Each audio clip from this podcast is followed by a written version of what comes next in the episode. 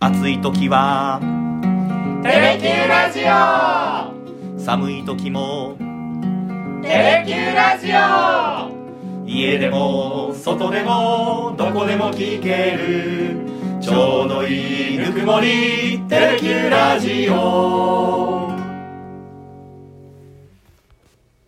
ひげごじとゆうきのさだでダラダラ行かせて66回目の放送になりますよろしくお願いしますよろしくお願いしますいやーすっかりいい陽気になりましてねね春らんまんはい桜もね、うんもう散り始めましたねねえなんかちょっと早いな寂しいなというような気持ちもしつつも、 4月入ったばっかりなんですけどうもねん大体ね小中学校の入学式あたりっていうのはね、はいはい桜が待ってたりするんですけどうも、ん多分その頃には全部散っちゃうでしょうねねえちょっと残念だなという気もしますけれども、はいあの実は私たちは今4月1日4月2日うんスタジオが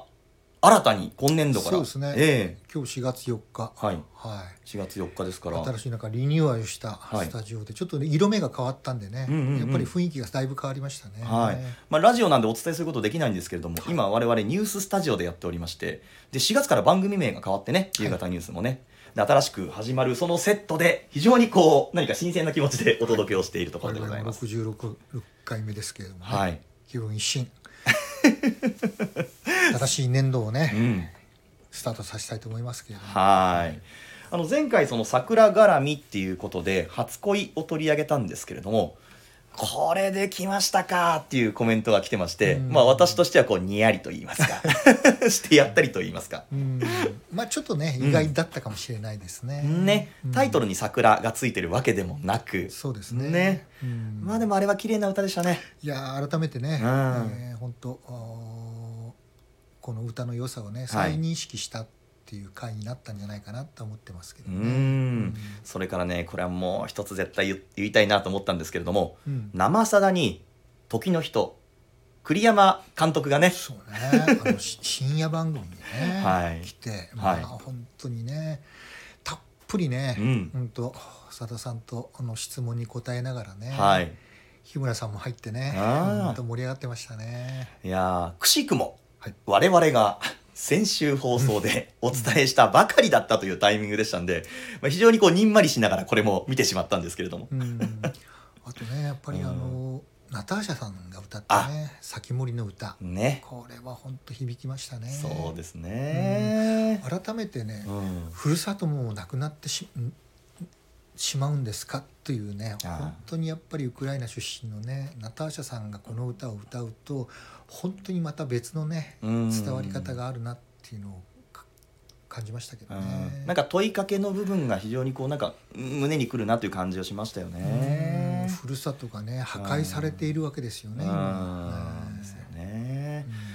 それからね、あのー栗山さんの話をしたじゃないですか大谷選手のご両親のお話と一緒に、そしたらある方から栗山さんとまたそしてタオさんねうんが歌っている音源を私いただきまして、はい聞きました。うん非常にダンディーないい声でまたさださんと違った趣だなというふうに感じながら聞いてたんですけれども、そりゃそうでし ょうだってね引退したお二人をねうんさだまさしがプロデュースしたわけですから実質そうだ、実質的にね、はやいはいはいはい、っぱりねやっぱり歌手うん、と同レベルのね歌唱力がない方をねさだ、さん自らね楽曲提供してプロデュースするっていうようなことはありえないでしょうからねあそーれはもうお墨付きですよあー本当ねいい声ですよね二 人ともまたどこかで栗山さんねこう披露するような場があったらいいですけどねそうですね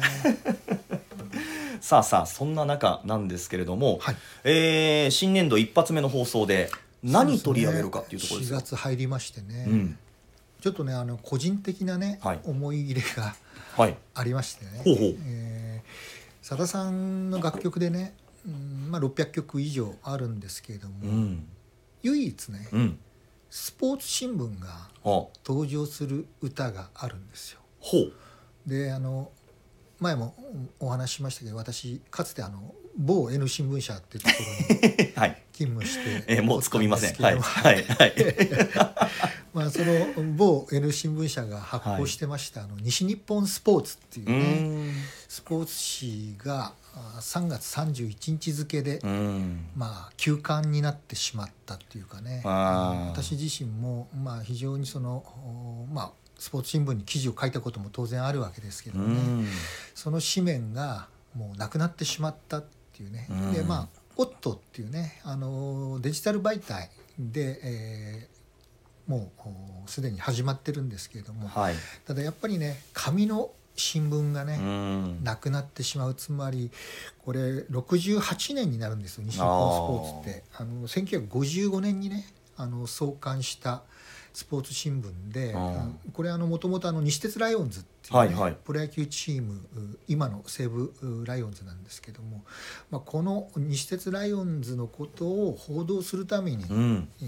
ーまあ某 N 新聞社 がはい。あの創刊したスポーツ新聞だったんですけどね、ええでもうおご存知のようにねソフトバンクホークスがねうん。福岡に来てからはもうとにかくソフトバンクホークスの応援スポーツ紙としてまあ長い間、うん読者の方にもねあの愛読していただいたんですけど、うーん。残念ながらね、うんまあ、ちょっと発行部数がね減ってしまってもう発行できないはい。という状況に陥ってしまったことによってあーまあスポーツ新聞が一紙消えてしまうっていうね事態になって、うーんまあその思い入れもあってね、はいこのスポーツ新聞という言葉がね、はい出てく歌詞の中で出てくるこの歌をねはい。今日はちょっと皆様にご紹介したいと思っております。この前振りでどれだけの人がこの歌かなというふうに分かってるかどうか分かりませんがそれでは。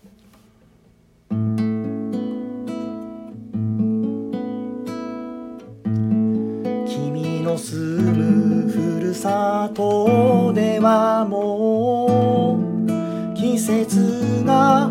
海峡をゆらゆら渡り始める頃僕は都会の電車の中でふと君の懐かしい横顔思い出せなかったドアにもたれ人と人との狭間で踏みつけるのは自分の影ばかり赤い文字のスポーツ新聞の向こう側で誰かため息をついたもうそろそろ帰ろう帰らなくちゃいけないと思い始めていたんだ改札口抜けたところで立ち止まっている僕に誰も気づかないそんな街角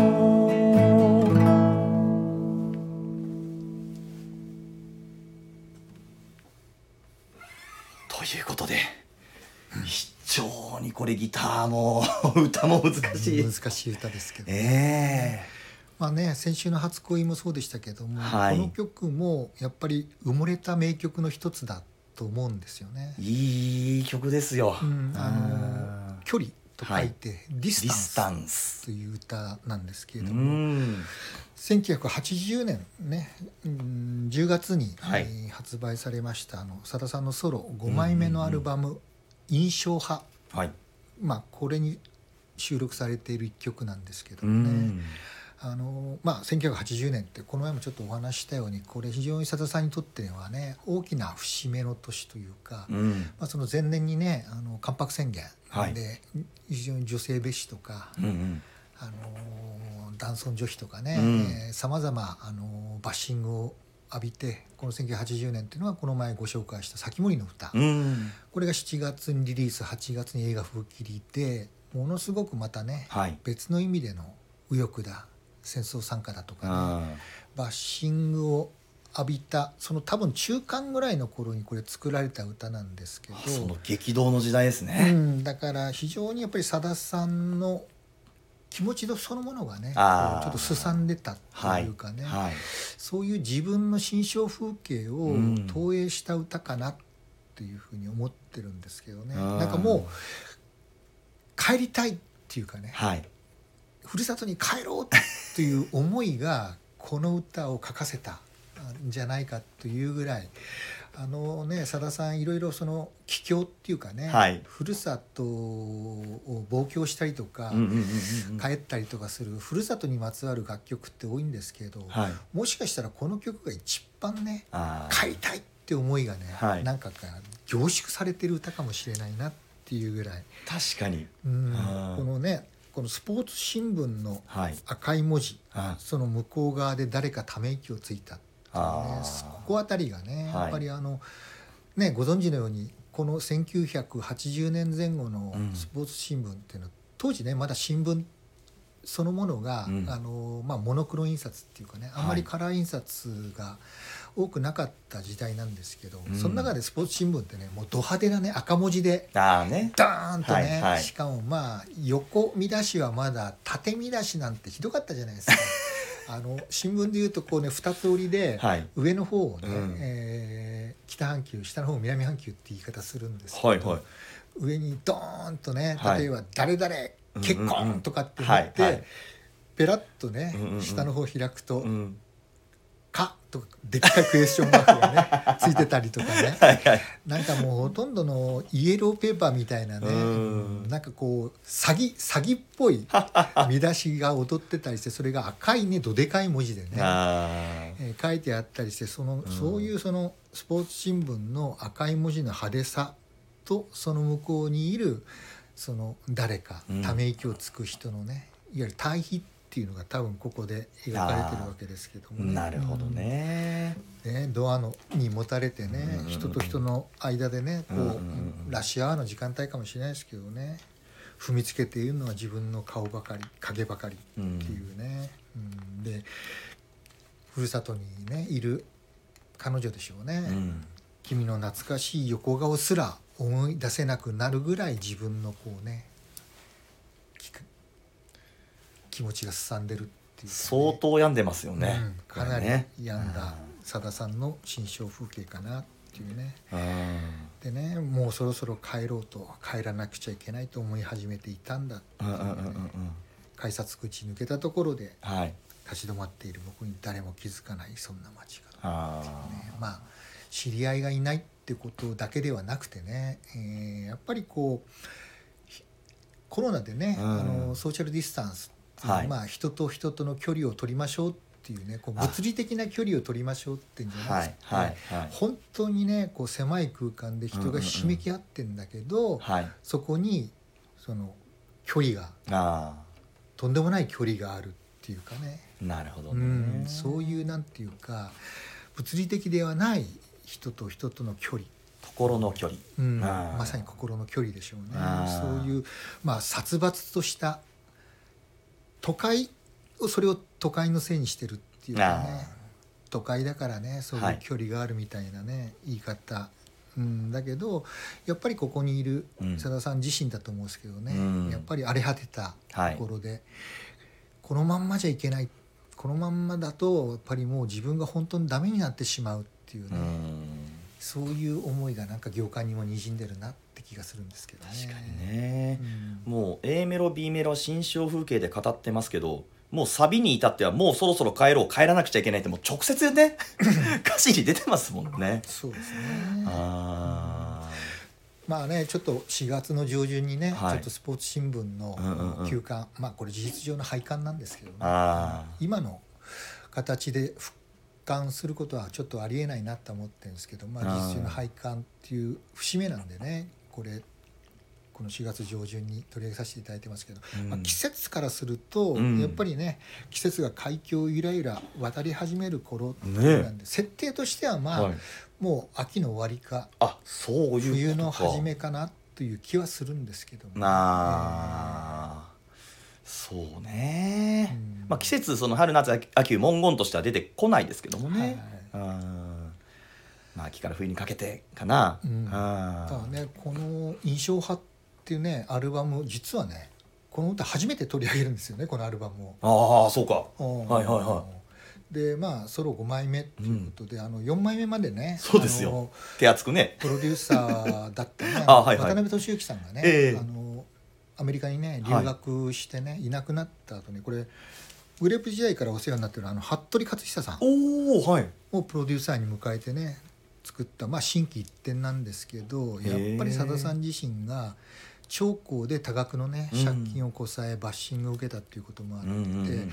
このアルバム自体ねトータルアルバムとしてはね、うんやっぱりその「貴巨来」から「あの夢供養」までのね4部作に比べるとやっぱ明らかにねあちょっとクオリティが落ちたあそうですかアルバムだっていう印象だったんですけど今もまあそんな感じ受けてるんですけどその中でやっぱこの1曲目にね、うん、収録されたこの「ディスタンスはね1曲目なんだこれね、ねこれえ1曲目に収録されてるんですけどねこれだけはねちょっと異彩を放ってたなっていう印象が当時もあってね、うん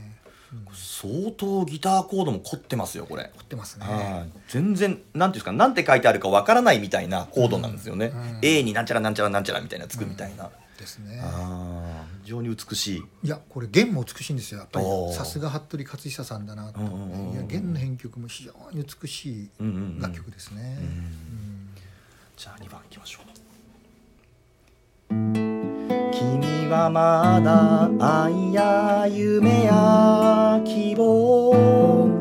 そういった懐かしい言葉を笑いはしないだろう僕はもうコップ一杯の水と引き換えに嘘なんて言葉を飲み込めるようになった誰も彼も網棚に笑顔を置き忘れたままで足早に歩くそれもこれもまるで街が全て悪いと押し付けているけれど都会は決して人を変えてはゆかない人が街を変えてゆくんだ人と人との距離が心に垣根を静かに刻み始めるもうそろそろ帰ろう帰らなくちゃいけない僕が僕でいるうちにもうそろそろ帰ろう帰らなくちゃいけない君が君でいるうちに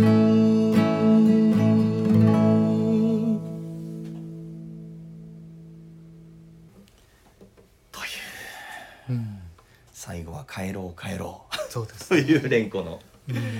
はいねまあ、あのもうさださん前から何度もおっしゃってますけどね、はい自分はねやっぱりこう疲れたらふるさとに帰ってリセットするんだとうんでそこからもう一回ねはい気持ちをね切り替えてうん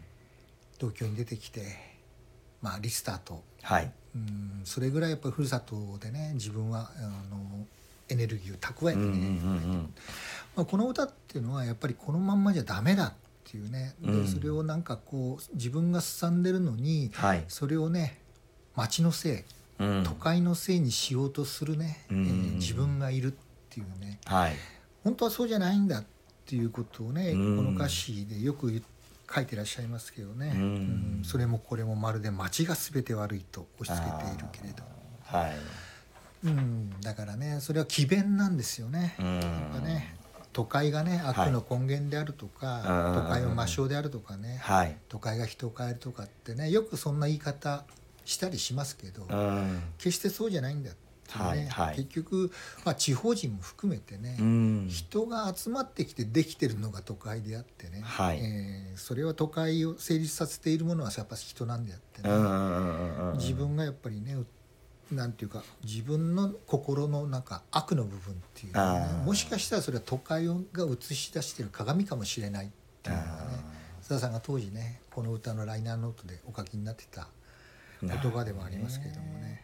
なんかこれ A メロでも、まあ、田舎というかふるさとにいるまんまの君はまだ変わってないだろう愛や夢や希望っていう言葉を笑いはしない変わらない君のままでいると思うけどうん僕はもう都会に出てきた僕はコップ一杯の水と引き換えに嘘なんて言葉を飲み込めるように変わってしまったっうんていうのはなんかすごく印象的だなと思って、うんだから、はいこのまんまここにいたらねどんどんどんどん君と距離、はい君と僕の価値観がずれてってしまうっていううんねだからそうんもうこれ以上やっぱりねすすれちゃダメなんだとはい自分の心の悪の部分が増殖していくのをねうんなんとかして止めなきゃいけないうん帰ろう帰るしかないっていうような、はいそういう歌ですよね。うん多分当時の佐田さんがねやっぱりここまでねなんかこうバッシングを浴びながらもね、うんまあ、借金も抱えたこともあるとは思うんですけど、はい逆風の中でねああ自分がやっぱりなんかすすれていくすさんでいくのを当然感じてたと思うんですようね。んでこれじゃダメだっていうねそれがもう一回原点に変えろっていうのがそれがた、うん例えばふるさとだったというようなあ心の揺れみたいなところがね、はいこの歌を作らせたんじゃないかなってきて気がしてるんですけどね。ーあーだからこれ最後のサビのところでもうそろそろ帰ろう帰らなくちゃいけない僕が僕でいるうちに、うんうんで帰ろう帰らなくちゃいけない変わらない君が君が君でいるうちにっていうそうだね。あーうんこれなんかこの歌を聞いてちょっと思い出したのがなんか帰ろう帰ろうって連呼する歌がなんかあるなと思ったら、う引んき潮ですかねそうそうそうそう引き締ねうんあれも帰ろう帰ろうって最後に最後ねうん、なんかそれもなんか新象風景こうななんとなく似てる感じなのかなと思いながら聞いてたんですけど、ただここまでねうんあの歌はやっぱり言葉が具体的じゃないじゃないですか確かに、はい、 この歌ってやっぱりねこうすさんだ心っていうのが全面に出てきてますそうなんですよよね、ねうんだからうん誰も彼もね網棚に笑顔を置き忘れたままで足早に歩くっていうねあ時間はね同じようにふるさとでも都会でもーん同じようにじ時を刻んでんだけどはいなんかね時の流れ方が違うっていうのもあー笑顔を置き忘れたというふうに自分には見えるだけであって本当はそうじゃないわけですよね。うんねえいやーそうですかいやなんか新新聞の話その新聞がこうなくなったみたいなあスポーツ新聞が、うんまあお休みになったっていうのも相まってなんとなくこう今日のやつは一本芯が通ってる感じがしますけどっていうかねあのねスポーツ新聞っていうね、はい言葉が出てくるのはこの歌だけなんですけれども、はいはいこの頃の歌ってね、あのはい新聞ってよく登場しましたよね。いやそうなんですよねあのね前ご紹はい介したね「はい長官、うんまさにまさにね「長官」これ1975年の歌でしたけども、うんうんうん新聞通になってほしくないってい うねで高田の背番号も知らないくせに、君に新聞通になってほしくない、うんあーとねこの番組でも取り上げましたの「サンデーパーク」あーねう、んはい、これ1978年の歌、うん、であとね「あのー夢くよう」に収録されてるねはまいだやってませんけれども「うんうつせみ」っていう歌これもね渋い曲ですよ古新聞からおにぎりを取り出す、はいはい老夫婦がね、これ79年でこの「ディスタンス」が80年でしょ、はいだからこの頃ってね頻繁にね、はいあの佐田さんの歌の中に新聞が登場するんですよ、んだけどねよくよく考えるとその後ってねはいほとんど新聞って登場してこないんですおよおーそっかその時期かもうだから30年以上はいはい前なんの歌なんですよこのいずれ今紹介したねこの歌も含めて4曲っていうのはね、はいはいはだからあの時代ね確かにね、ちょうど僕はあのこの後に新聞記者になったんですけどやっぱり新聞って全盛期だったんですよね。いね生活と、うん、もう大体ねあの食卓とかね茶の間には必ずどの家庭に行ってはいも新聞が置いてあるってええええいうね、えええそういう時代でしたからうん本当にまあだからこのさっきご紹介したね「はい西日本スポーツ」っていうのええは、うんうんうんうん1955年にね4765部おおからそこれで創刊した時の部数がうはいそれぐらいなんですけうれんうど、んうんやっぱ全盛期は10万部を優に超えてたんですよね発行部数が。へでもちろんあのご家庭でねスポーツ新聞取ってる方っていうのはそれほど多くなかったですけど大体うんこうんううん飲食店とーかはい散髪屋さんとかうんああいうとこ喫茶店とか行くと必ずスポーツ新聞って置いてあったりそうですねうんあーそれがねもはうい今スポーツ新聞を置いている飲食店も減った上に間あ違いなくバスの中とかはい電車の中でーうんスポーツ新聞はおろうんかはい新聞を広げてる人もほとんど見なくなった確かにねなんか一昔前はぎゅうぎゅうのバスの中にすごい縦にこう細く折りたたんで読んでるサラリーマンとかねうん日経新聞とかね、は読んでる方いましたけど今はもうほとんどみんなスマホでねいね携帯ですもんね、うん、だから新聞読んでる人もスマホで読んでますから、はいはい本当にねこのいわゆるスポーツ新聞の向こう側で誰かため息をついたってこれ今の人分かんないかもしれないですねこういう風景もう見たことないでしょうからねああそう言われてみればいないわ新聞縦折りに細長くして読んでるおじさいや本当にいなくなりましたんねええほんと10年とかそういうぐらいの話ですよねきっとね、うんもう毎朝ねバスで通勤してるんですけど、はい本当にどんどんどんどん減ってって今はね本当だ本当に一人か二人本当だ、うん新聞を紙で読んでる方、はいはいはいそれぐらい本当に減ったんであーまあ、スポーツ新聞がね一つ役割を終えたあー時代をの役割を終えたというのももうある程度致し方ないのかなってあーいうね休館になるっていうのはね。あ特にやっぱりスポーツ新聞ってあのそういう飲食店とうかんが、あの定期購読するよりもむしろ店頭売りっていうのがね、あーはいはい中心だったわけですよーそうですねだから特にねホークスが優勝した時とか、うんあの翌日っていうのはもう朝朝一でね、はい速乾で売り切れてたんですそ けうでどすね今はねもうそれが売れないんですよねああつまりもうデジタタル媒体であほとんどリアルタイムではいかなり深い記事もーあお読めるようになったがためにそですうでねすねわざわざお金をね出してコンビニとかね、えーキオスクとかでうんうんうんうんスポーツ新聞をね朝はい買う人も本当減ってしまったってーいううんかうんねうんうんうんまあ残念ですけどんまあしちょっと仕方がないのかなって気もしてます。なんか歌は時代を映す鏡みたいな言い方よくしますけれども、うんまあ、佐田さんがこのその30年前40年前とかにこの新聞を取り上げた歌が多くて、うんきっとその後おそらくテレビとか取りテレビ画面で何かが映ってたみたそういですねなありましたね取り上げてる歌って多分いくつたくさんあると思うんですけど、うん多分それも今後なくなってきてネットでとかそういう歌がきっと増えてくるんでしょうね、うんスマホでとか。まあ時代が移り変わって昔はねダイヤル回してって言って、いやねそう ダイヤル回すって何ですかって多分若い人公い衆ると思う電話のとかねダイヤルをしてとかだから僕なんかはやっぱりね、は大学に入った頃なんてね、ええやっぱりふるさとの距離っていうのをねやあっぱ公衆電話のあはい10円玉が落ちる速さで実感してたんですよね。ね遠くにかけるとうんもう早いですから、カチャンはいカチャンカチャンって感じでね、はい10円玉がね落ちていくっていんうんんねんんあれがねやっぱふるさとは遠いんだなっていうのを実感してましたけど。ああ私その感覚は想像でしか分かんないですもうんね、ん、だからそれぐらいねはいいろんなものが時代を象徴するね生活の、まあ、一部だったのがね、あーまあ、さださんの歌からも、はいうん新聞が消えたっていうのもね、うんそれやっぱり時代がこんだけ変わってきたんだなっていうのは感じますし、あーでもその時代に同じこの感覚共有したかったなっていうちょっと羨ましいような気持ちもありますねなんとなくうんうんうんいやまあねーはいスポーツ新聞、うん、 消えるのはねもう時間の 問題他のね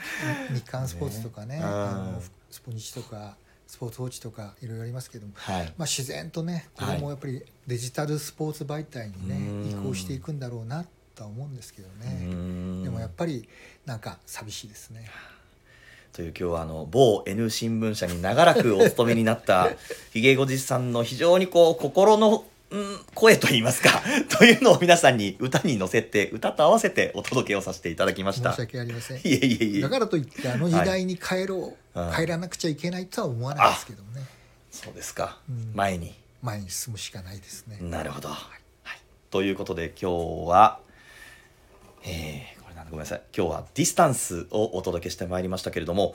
次回、はいねねちょっとねやりたい曲あるんですよねそれは何かと申しますとこの間うん、ちょっとね、お約束したはい岡田桃佳はいアナウンサーをね、え入れたあのデュエット曲え、はい、ね、うんどうですか練習は進んでますかあのですね実は私野球中継で大阪で、え